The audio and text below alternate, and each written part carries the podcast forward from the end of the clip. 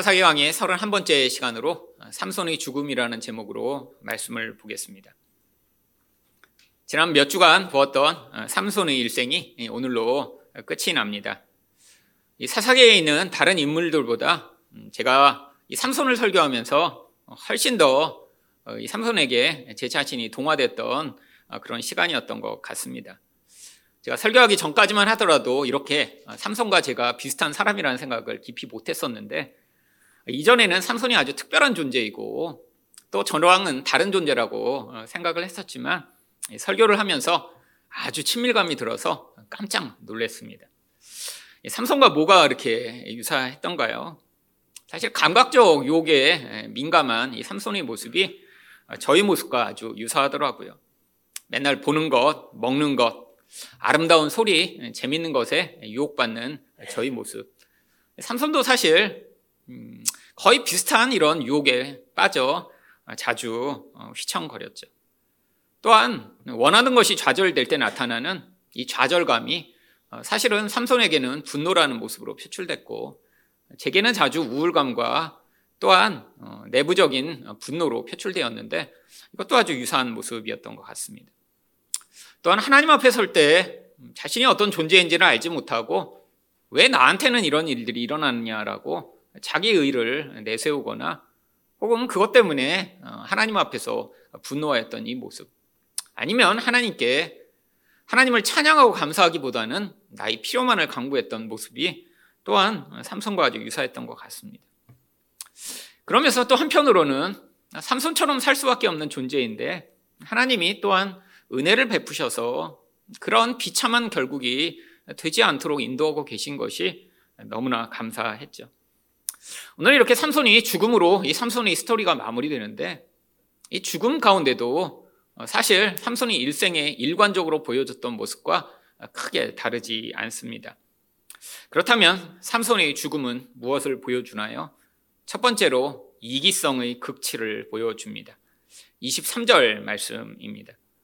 블레 사람의 방백들이 이르되 우리 신이 우리 원수 삼손을 우리 손에 넘겨 주었다 하고 다 모여 그들의 신 다곤에게 큰 제사를 드리고 즐거워하고 이 블레셋이라고 하는 나라는 다섯 개의 큰 도시 국가로 이루어진 나라였습니다. 그런데 이 방백들이 다 모여서 지금 자신의 신에게 감사의 인사를 드리고 있죠. 왜죠? 이 삼손 한 사람 때문에 이 블레셋 전체가 아주 골머리를 앓았거든요. 지금 이스라엘 백성 때문에 이들은 힘들진 않았습니다. 이스라엘 백성들은 어쩌면 이 블레셋이 상대하기 아주 쉬운 존재였죠. 오합지졸인데다가 또한 이들은 어쩌면 블레셋처럼 되고자 하는 열망을 가지고 살았기 때문에 이 블레셋이 이 이스라엘 사람들을 다스리는 것은 아주 쉬웠습니다. 근데 이 삼손 한 명이 문제였죠. 이 한 명 때문에 지금 이 블레셋 전체가 오랫동안 힘들었는데 결국 이 삼손을 이렇게 사로잡아 눈을 다 뽑아버리고 아주 비참한 상태로 만들면서 아, 이거는 우리 신이 돕지 않으면 안 되는 것이다 라고 그들이 이렇게 신께 제사를 드리며 어, 기뻐한 것입니다.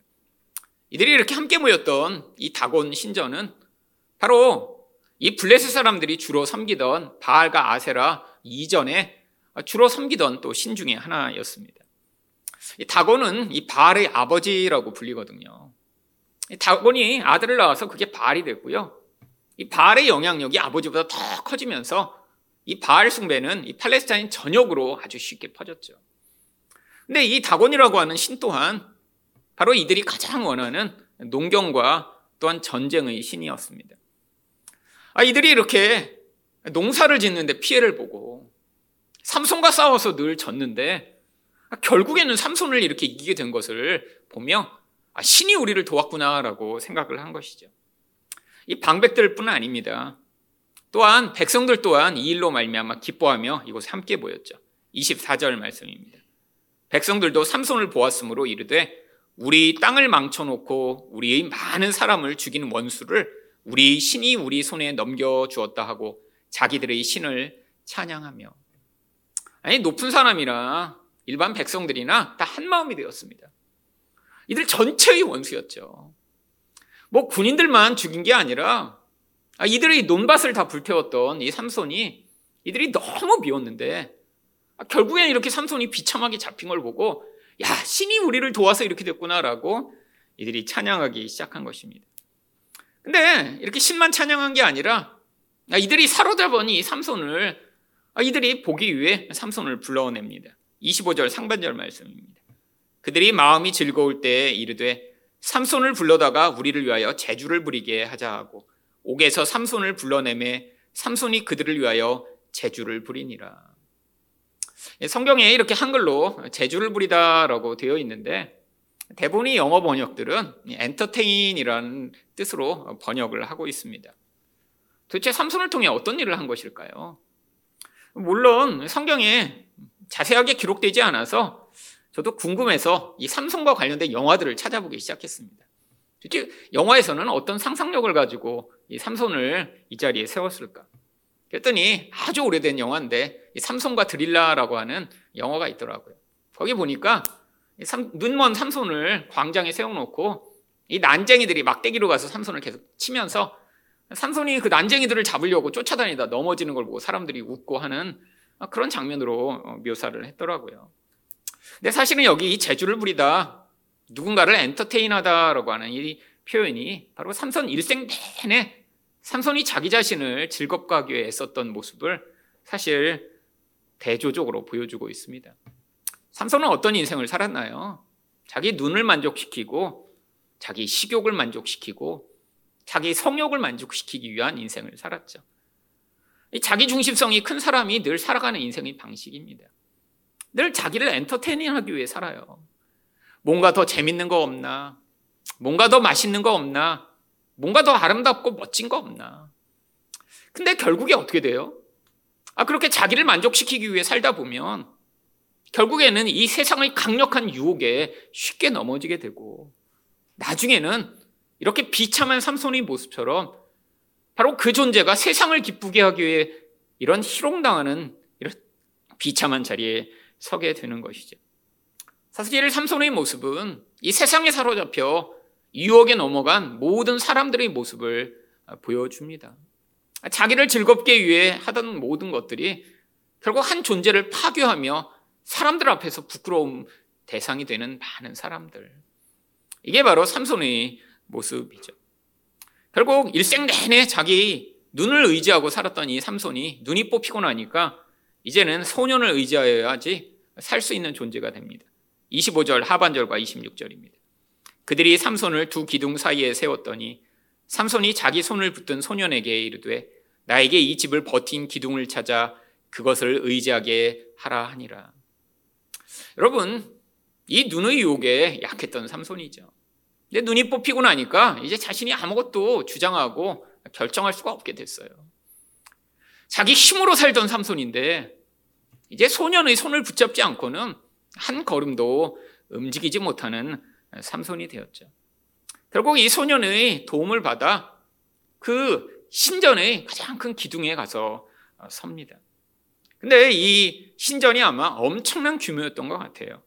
27절 말씀을 보시면 그 집에는 남녀가 가득하니 블레셋 모든 방백들도 거기에 있고 지붕에 있는 남녀도 3천 명 가량이라 다 삼손이 제주 부리는 것을 보더라. 여러분 지붕에 오면 이렇게 3천 명이 올라가는 큰 신전이라니요. 고대의 신전들이 어떤 방식으로 생겼냐면 큰 기둥을 세우고 그래서 주변으로 큰 광장을 만듭니다. 그리고 그 큰 기둥 위에 이제 이 광장을 위에서 내려다볼 수 있는 지붕을 만들죠. 지금처럼 완전히 지붕을 덮는 게 아니에요. 큰 이런 기둥 위에 돌아가면서 이렇게 넓은 사람들이 올라갈 수 있는 곳을 만들어서 이 광장에서 벌어지는 것을 위에서 이렇게 바라볼 수 있게 만든 것이죠. 비를 피할 수 있는 이 아랫부분에는 높은 사람들이 계단식으로 된 그런 자리에 앉아 있고 사람들은 위에 올라가서 아래서 벌어지는 일을 보는 그런 구조였습니다. 그러니까 이 지붕 위에만 3천 명이 올라가 있다라고 하는 건요. 이 신전의 규모가 엄청난 것임을 보여주는 것이죠. 지금 아마 힘 있는 사람들은 다 왔을 것입니다. 여러분 블레셋에 이 수천 명밖에 살고 있지 않았겠죠. 수십만 어쩌면 많은 사람들이 살았는데 여기에 올 수 있는 사람들은 아주 선택된 사람들이었습니다. 방배들이라고 하는 그 제일 높은 사람들, 돈 있고 힘 있는 사람들만 지금 와서 아 신이 우리에게 이 삼손을 넘겨주었다라고 신을 찬양하며 이 삼손을 놀려먹는 재미로 지금 즐기고 있었죠. 그때 삼손이 얼마나 좌절되었을까요? 얼마나 창피했을까요? 얼마나 울분이 가득했을까요? 결국 삼손이 이때 하나님께 기도를 시작합니다. 28절 상관절을 보시면 삼손이 여호와께 부르짖어 이르되 주 여호와여 구하옵나니 나를 생각하옵소서. 여러분 이 삼손의 기도를 보면 아, 이제야 삼손이 하나님께 돌이키는구나라고 생각하기 쉽지만 사실 이 기도를 잘 살펴보면 이전에 있던 어떤 기도보다 가장 이기적인 기도입니다. 여러분 이 상황이 된 게 하나님이 이렇게 만드셨나요? 삼손이 자기 욕망을 따라가다 결국 이렇게 됐어요. 아니 왜 눈이 뽑히고 왜 이렇게 포로가 됐죠? 아니 나시린으로 부름받았는데 일반 사람도 아닌 이 나시린이 이 블레셋 여자를 쫓아가다가 결국 이렇게 돼버렸어요. 진리를 버리고 그 여자의 속임수에 넘어가 이렇게 돼버렸어요.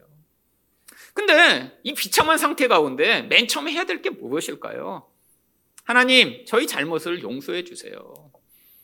내 존재가 얼마나 부끄러운지 하나님 앞에 설 수도 없는 존재입니다. 여러분, 이게 정상적인 기도이며 정상적인 반응이 아닐까요? 여러분, 성경에는 이런 기도가 아주 많이 있습니다. 자기 잘못으로 아, 이렇게 물고기 뱃속에 들어갔던 아, 이렇게 분노하던 요나도 물고기 뱃속에 가서 하나님께 하나님 저를 불쌍히 여겨주세요. 라고 회개하며 기도를 시작합니다. 여러분, 하나님 앞에 잘못을 지은 자가 하나님께 다시 나아가기 위해 먼저 해결해야 될 게 이 죄 문제예요. 내가 어떤 잘못을 했길래 내가 하나님 앞에 설 수도 없는 자인데 하나님의 은혜를 의지하여 내가 나아가 하나님께 다시 강구합니다. 아, 이런 표현이라도 해야죠. 근데 삼손이 처음으로 기도하는 첫 마디가 뭡니까? 나를 하나님 한번 생각하여 주세요. 여러분, 이거는 정말 이기적인 기도죠. 여러분, 어떤 사람이 여러분이랑 지금 관계가 틀어졌어요. 여러분한테 큰 잘못을 했어요. 자기가 잘못해서 말 안 듣다가 아주 심각한 문제를 벌이고 지금 아주 곤란한 상황이 됐어요. 갑자기 대뜸 전화하더니, 아이, 왜 나를 생각 안 하고 나를 왜 안 도와주세요? 라고 하면 얼마나 화가 나겠어요? 그럼 먼저 관계가 회복되는 게 정상이죠. 아, 제가 그때 그렇게 잘못해서 너무 죄송합니다. 아, 내가 이렇게 말 안 듣고 이렇게 하다가 결국 이렇게 제가 이런 문제 가운데 빠지게 됐는데 좀 도와주실 수 없으신가요? 여러분, 삼손은 끝까지 이기적입니다. 아, 그리고 나서 당장 또 무엇을 요구하나요? 28절 중반절을 보시면 하나님이여 구하옵나니 이번에만 나를 강하게 하사. 아, 그 다음에는 대뜸 자기 필요를 간구합니다. 자, 나를 한번 생각한 다음에 한 번만 힘을 주세요. 한 번만, 한 번만. 여러분 이게 사실 이기성의 끝판왕이죠. 지금 삼손에게 하나님은 자기가 필요할 때 힘을 주는 그런 분이세요. 이전에 경험했어요. 근데 왜 하나님이 힘을 주셨나요? 사실 삼손을 불쌍히 여기시고 삼손을 도우시게 한게 아니에요. 하나님은 하나님의 의도가 있었습니다. 이 삼손을 통해 바로 이 죄인에게까지 베푸시는 이 놀라운 하나님의 은혜와 긍휼이 얼마나 큰가를 보여주시고자 했고 이 삼손을 통해 또한 앞으로 오실 예수 그리스도를 보여주시고자 이 삼손의 인생을 사용하신 거예요. 때마다 시마다 하나님이 그래서 특별히 개입해 주셨습니다. 근데 이 삼손은 여전히 이런 하나님의 계획에는 아무 관심이 없고 지금 나의 필요를 위해 하나님이 늘 필요한 거죠. 여러분 이게 바로 전형적인 종교인들의 모습입니다. 자기 필요할 때만 하나님을 찾아요. 사실 하나님은 우리에게 요구하시는 게 우리와의 관계가 회복되는 겁니다. 여러분, 인간관계도 그렇죠. 어떤 사람이 있는데 늘 필요할 때만 연락해요. 여러분, 그럼 얼마나 짜증나겠어요? 여러분, 하나님도 마찬가지예요. 하나님이 우리에게 큰 은혜를 베푸셨는데, 하나님 앞에서 늘 내가 힘들 때, 뭐가 필요할 때만 기도하고, 아, 그리고 그 필요한 것을 빨리 달라고, 아, 이번엔 꼭 도와줘야 되지 않겠냐고 요구한다면, 지금 이건 잘못된 관계죠. 사실 이 삼성은 본성 자체에서 이기적이기 때문에 사실 하나님과도 이렇게밖에 관계를 맺을 수밖에 없는 존재입니다. 그리고 마지막으로 이렇게 힘이 꼭 필요한 이유를 28절 하반절에 이렇게 얘기합니다. 나의 두 눈 뺀 블레셋 사람에게 원수를 단번에 갚게 하옵소서. 여러분 이렇게 강력한 힘이 필요한 이유가 무엇인가요? 지금 눈이 뽑힌 게 너무 억울하고 너무 화가 나서요. 여러분 왜 이렇게 눈이 뽑힌 게 너무 억울하고 화가 날까요? 이게 삼손의 가장 큰 욕망이었으니까. 여러분 삼손이 처음부터 눈을 잘 보지 못했다면 아니 눈에 대한 유혹에 그렇게 약하지 않았다면 아름다운 여인들을 쫓아가지 않았겠죠. 아니 눈이 그렇게 예민하고 특이하고 정말 귀한 것을 쫓아가는 그런 눈이 아니었다면 아 그러면 블레셋 여자들은 그렇게 계속 쫓아다니지 않았겠지. 그냥 자기 동네에 있는 아무 여자나 보고 어 쟤도 아름답고 쟤도 아름답고 어 세상 여자들은 다 아름답네. 이게 눈이 낮은 사람은 그렇게 생각하죠. 근데 삼손은 너무 눈이 높았어요. 동네에 맨날 보던 여자들은 어, 뭐 이렇게 다 시시해. 근데 옆 동네 갔더니 막 화장도 예쁘게 하고 특이하게 생겼어. 그러니까 그런 특이한 거에 빠지다 결국 이렇게 된 거죠. 여러분, 자기 인생 내내 가장 열망하고 자기 정욕을 채우고자 사용하던 게 인생에서 사라지니까 그게 너무 억울한 거예요. 여러분, 근데 삼손은 누군가요? 나시린이며 사사입니다. 여러분, 원수를 갚으려면 이스라엘 민족을 위해 내가 뭐 이런 기도를 해야 되지 않을까요? 여러분, 이게 사사의 역할 아닌가요? 아니, 사사인데 이렇게 지금 자기 잘못으로 잡혀서 원수를 갚고자 하는 이유조차도 자기 눈 뽑힌 게 너무 억울하고 화내갖고 지금 그 원수를 갚고자 하는 이 삼손의 모습이요. 여러분, 이게 바로 이기성이 정말로 본질에서부터 드러나는 이 존재인 삼손을 통해 바로 죄악에 매여 있는 우리 모습이 무엇인가를 하나님이 보여주고 계신 것이죠. 여러분, 지난 몇 주간 삼손 이야기를 들어오셨지만 사실 삼손은 저희랑 너무 닮은 존재입니다. 어떤 순간에도 삼손은 정말 이기적인 인간의 본질을 너무 잘 보여주고 있는 존재죠. 여러분 성경에 나오는 이런 부정적 모습의 인물들도 이렇게까지 인간의 본성의 깊은 죄악의 이기적 모습을 극화해서 보여주고 있지는 않습니다. 근데 하나님이 삼손을 일부러 그렇게 택하신 거예요. 한 존재 안에 강력한 정력과 힘을 주셔서 결국 세상이 강렬하게 원하는 그 힘을 그렇게 타고난 존재였는데 그게 그렇게 처음부터 잔뜩 주어졌더니 결국 하나님의 특별한 사사며 나신이로 부름받았지만 이렇게 비참한 모습으로 세상에 노예돼 결국 두 눈이 뽑힌 채로 놀이개감이 될 수밖에 없는 이런 모습이요. 여러분 많은 사람들이 삼성과 같은 인생을 사실 동경합니다. 여러분이 살면서 얼마나 많이 야, 내가 얼마나 조금만 더 머리가 좋았으면 아, 내가 건강이 처음부터 조금 더 좋았으면 아니 근데 우리 부모님이 조금만 부자셔서 내 인생에 이렇게 돈 걱정 없이 살았으면 좋았을 걸 이런 생각 해보시지 않나요? 저는 평생 했습니다. 평생. 여러분 젊어서 공부도 정말 잘하고 싶었는데 정말 진짜 공부 잘하는 사람보다 제가 항상 조금 모자란 거예요. 그러니까 항상 야 저렇게 천재 같은 애 저거 정말 한 끗 차인데 근데 너무너무 그 한 끗 그게 주어지지 않은 게 너무너무 정말 힘들었어요. 아니 똑같이 공부하는 것 같은데 아, 쟤는 어떻게 저렇게 수학을 잘할까? 맨날 그게 부러웠어요. 아니 똑같이 영어 공부하는데 어떤 사람은 정말 더 쉽게 외국어를 하는 걸 보면서 아, 그게 유전적으로 조금만 나에게 주어졌으면 얼마나 좋았을까. 제가 열망하는 것일수록 더 그거에 대한 그런 좌정감도 많이 느꼈고 비교의식을 많이 느꼈죠. 여러분 저는 어려서부터 몸이 안 좋았으니까 건강한 사람 보면 늘 부러웠어요. 20대 때 너무 몸이 약하고 힘드니까 나도 우리 부모님이 좀 건강한 육체를 물려주셨으면 좋았을. 근데 신기하게 저희 아버지는 정말 철인 같이 건강하셨는데 우리 어머니가 약하셨는데 하필이면 제가 우리 어머니 유전자를 타고났어요. 우리 아버지는 정말 지금 생각하면 어떻게 그러셨는지 몰라요. 제 나이 때 막 알통이 이만큼 나오셨거든요. 그래갖고 제가 어디서 보면서 아 남자는 저렇게 한 40대 후반 50대 때도 막 이렇게 하면 알통이 이렇게 나오는구나. 근데 보니까 저희 어머니의 체질을 타고난 저는 아무리 이거 아령을 해도 알통이 1도 안 나와요. 타고난 거죠, 뭐. 그러니까 늘 그게 부러웠던 거예요. 근데 가장 부러웠던 게 뭔지 아세요? 나중에는 아, 우리 부모님이 돈이 좀만 많으셨으면 이런 생각 맨날 했습니다. 왜? 20대 때 사업이 쫄딱 망하고 나서 늘 경제적으로 힘들었으니까. 근데 이게 바로 삼손이 원하던 거 아닌가요? 강력한 힘으로 자기 원하는 거를 할 수 있는 인생. 근데 결론이 뭐예요? 힘이 많이 주어졌더니 아니 지금으로 얘기하면 너무 똑똑 했어요. 너무 건강하고 너무 돈이 많았더니 이 세상의 강력한 유혹에 사로잡혀 결국에는 이런 이기적이고 비참한 모습이 되어 버렸던 것이죠.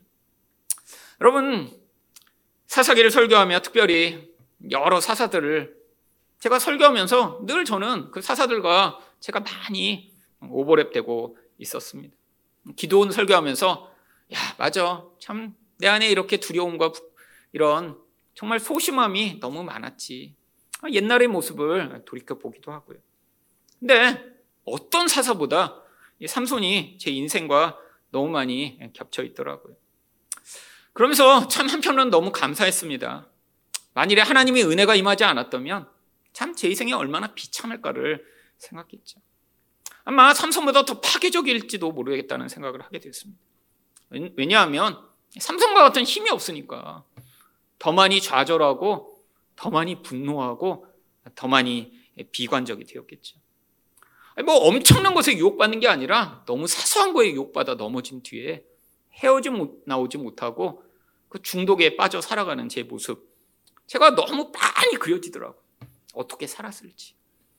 아, 그리고 지금도 여전히 몸이 약해지거나 정신이 약해지면 여전히 세상의 것에 유혹을 받는 제 모습을 자주자주 발견하곤 합니다. 지난 여름에도 제가 고열이 너무 많이 나서 병원에 입원을 했었습니다. 근데 병원에 입원하고 났는데 이 해열제를 맞아도 열이 잘 떨어지지 않고 해열제를 맞으면 38도, 안 맞으면 40도. 그러니까 해열제를 맞아도 너무 힘들더라고요. 너무 힘드니까 이제 병원에 누워 있다가 결국 거기서 친구를 찾았어요. 어떤 친구냐면 유튜브의 쇼츠라는 친구를 아, 찾았습니다. 이전에는 쇼츠를 안 봤었거든요. 왜냐하면 쇼츠 보니까 다 맨날 춤이나 추고 거기서 뭐 개그나 하고 그래갖고 아, 쓸데도 없는 걸뭐 이렇게 해놨어. 근데 아, 유튜브도 유용한 컨텐츠 많습니다. 정말 그래서 그동안 아마 여러 프로를 통해 어, 제 인문학적 교양도 엄청 넓어지고요. 세상도 많이 이해하게 됐는데 근데 이 병원에 아픈 채 누워있다가 뭐 강의를 듣거나 설교를 들으려니까 도저히 못 듣겠는 거예요. 그러다 우연히 쇼츠를 봤는데 재미있기 시작했습니다. 그래서 누워서 계속 보기 시작했어요. 열이 나는데도 쇼츠를 보니까 언제 아팠냐는 식으로 잊어먹게 되더라고요. 그래서 너무 그 고통의 시간을 쇼츠와 함께 이겨냈습니다. 그래서 보니까 뭐 비슷한 사람들이 맨날 나와서 똑같이 춤추고 뭐 똑같은 개그맨들 나와서 맨날 뭐 하고 이전에 모르던 사람들 많이 알게 됐고요. 그래서 이제 거기서 쇼츠를 정복하고 나왔어요. 근데 문제가 한 번 시작했더니 끊을 수가 없는 거예요. 그래서 집에 나왔는데도 집에 왔는데도 이 열이 오르락내리락 이제 계속 그 이후에도 했습니다. 그래갖고 조금 힘들어지면 바로 소파에 앉아서 쇼츠를 보기 시작했습니다. 근데 그렇게 며칠 하다 보니까 제 아내가 어느 날 갑자기 보더니 여보 몇 시간째도 쇼츠만 보고 있어? 사실 정색을 하고 얘기하더라고요. 근데 그 순간에 제가 어, 아 맞아 너무 오래 봤다 이런 생각이 드는 거예요. 그래서 제가 정색을 하고 아니야 잠깐 본 거야 이렇게 한 뒤에 재빨리 이제 앱에서 밀리 서재를 찾아서 책으로 다시 읽으려고 바꿨습니다. 그리고 무슨 책 읽나 뭐 이렇게 돌아보다가 밀리 서재 이제 책들 많이 다운받아 놨거든요.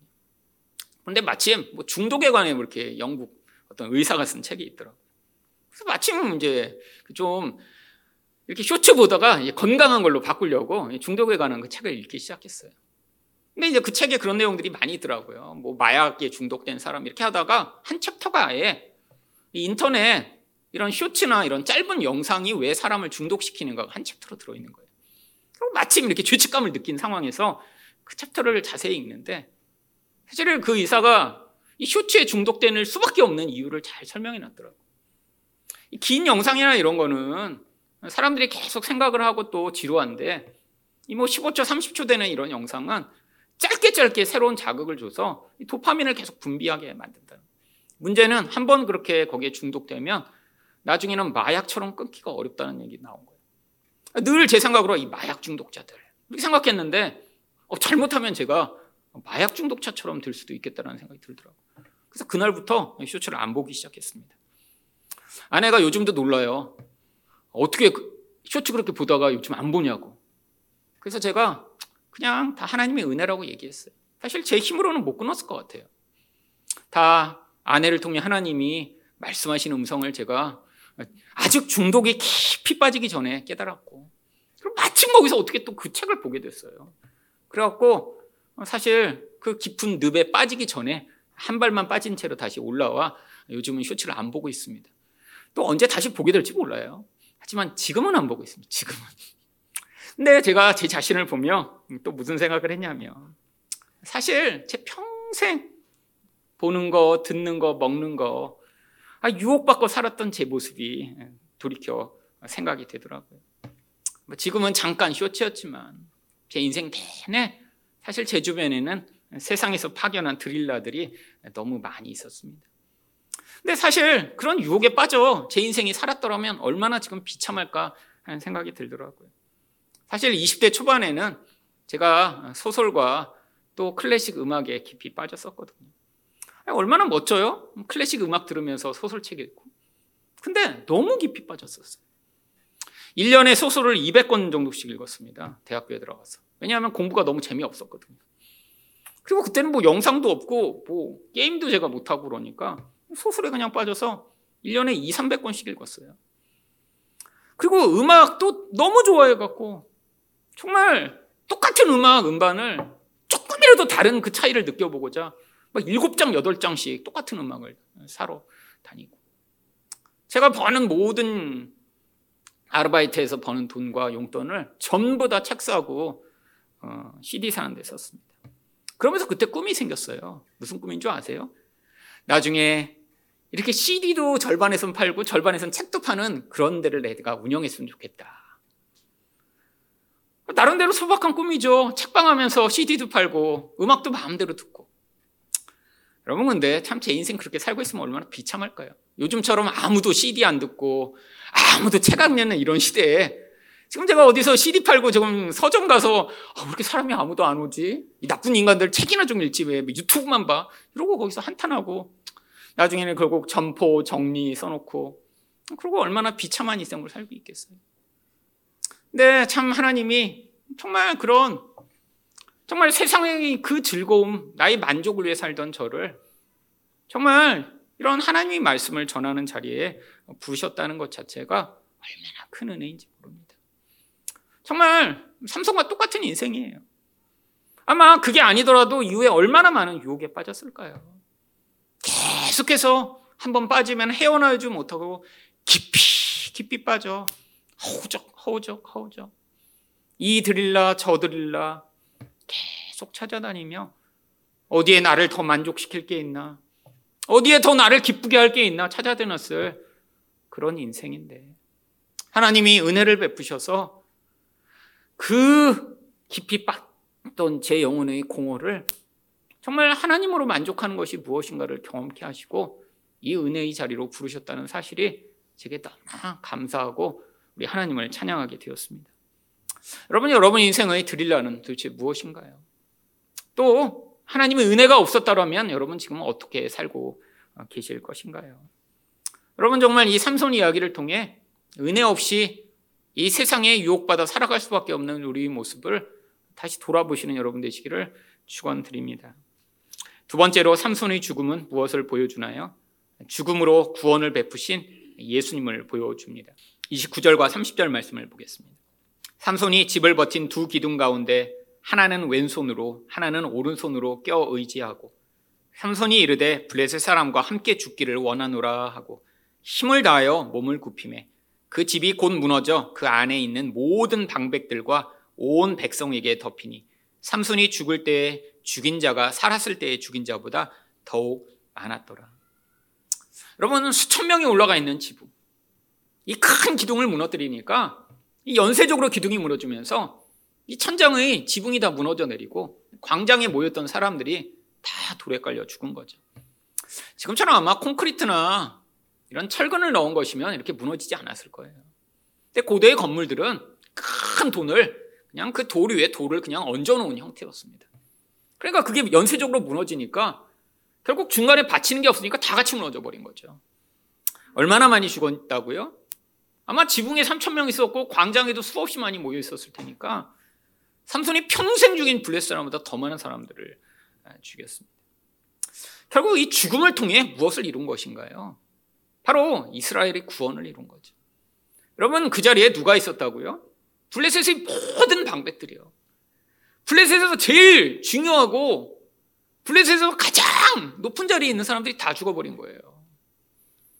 여러분 근데 이런 삼손의 인생을 사용하신 하나님의 계획이 이미 사사기 14장 4절에 이렇게 기록되어 있습니다. 쉬운 성경으로 보시면 삼손의 부모는 여호와께서 이 일을 계획하셨다는 것을 모르고 있었습니다.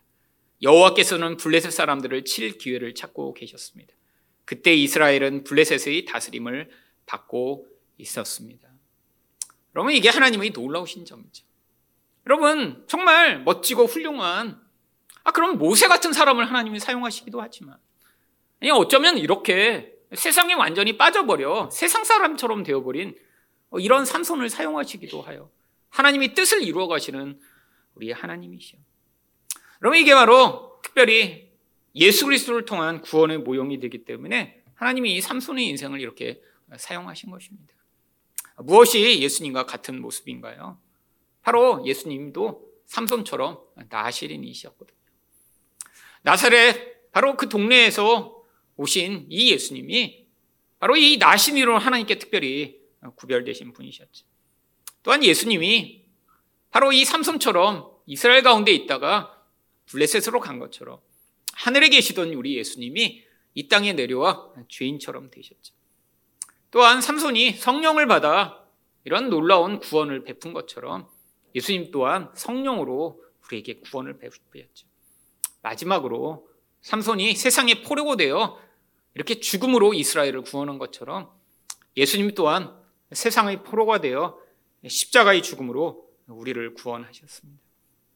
그리고 이 삼손의 모습이 예수님을 가장 잘 보여줄 수 있기 때문에 하나님이 이 삼손을 통해 앞으로 너희가 이렇게 구원을 받을 것이다 라는 사실을 보여주시고자 하신 것이죠. 그래서 빌립보서 2장 8절은 무엇이라고 이야기하나요? 사람의 모양으로 나타나사 자기를 낮추시고 죽기까지 복종하셨으니 곧 십자가에 죽으십니다. 여러분 하늘에 계시던 우리 하나님이 인간처럼 되셨다라고 하는 거예요. 바로 무엇을 위해서요? 십자가의 죽음을 통해 우리를 구원하시고자 해요. 근데 예수님 또한 아, 이렇게 죽음으로 나아가시기 위해 무엇을 당하셨나요? 바로 군병들에게 희롱을 당하셨습니다.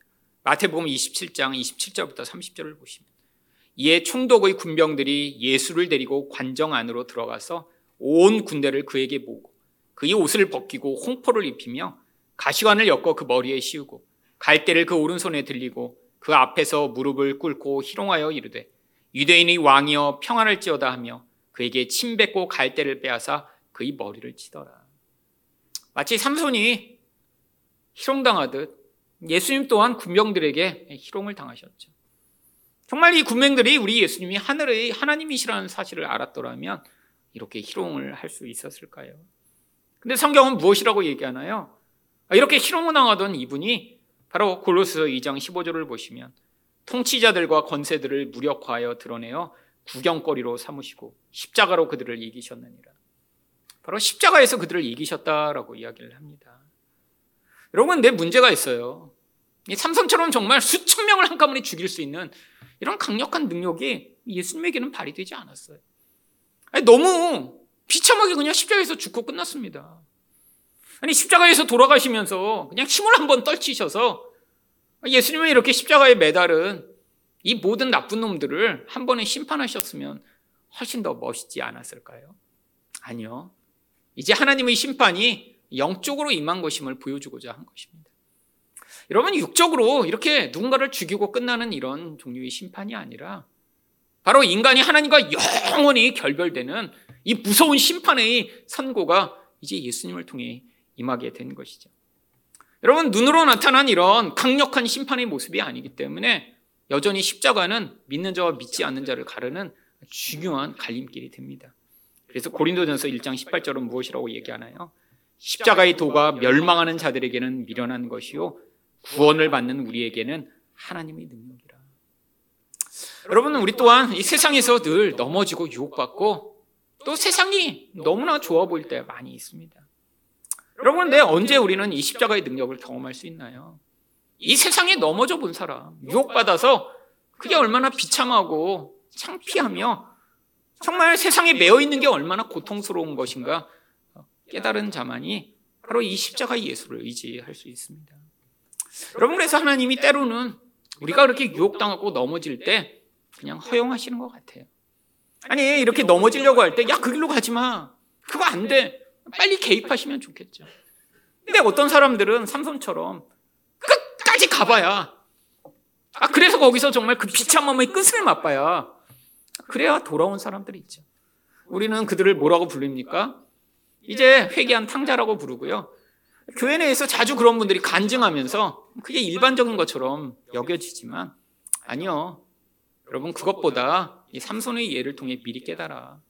아니 작은 작은 그런 유혹 가운데 넘어질 때마다 십자가 앞에 빨리 나아가 하나님 이 예수 그리스도만이 저를 구원하실 수 있사오니 이 부끄럽고 창피한 저희 모습을 불쌍히 여기시고 저를 구원하여 달라라고 간구하는 그 하나님의 백성들에게 하나님이 은혜를 베푸셔서 더 비참하고 더 어두운 자리에 임하기 전에 우리를 향해 그 예수 그리스도의 구원과 능력을 베풀어 주실 것입니다. 이 자유케 하시는 십자가의 은혜를 이 땅에서 맛보는 여러분 되시기를 축원드립니다.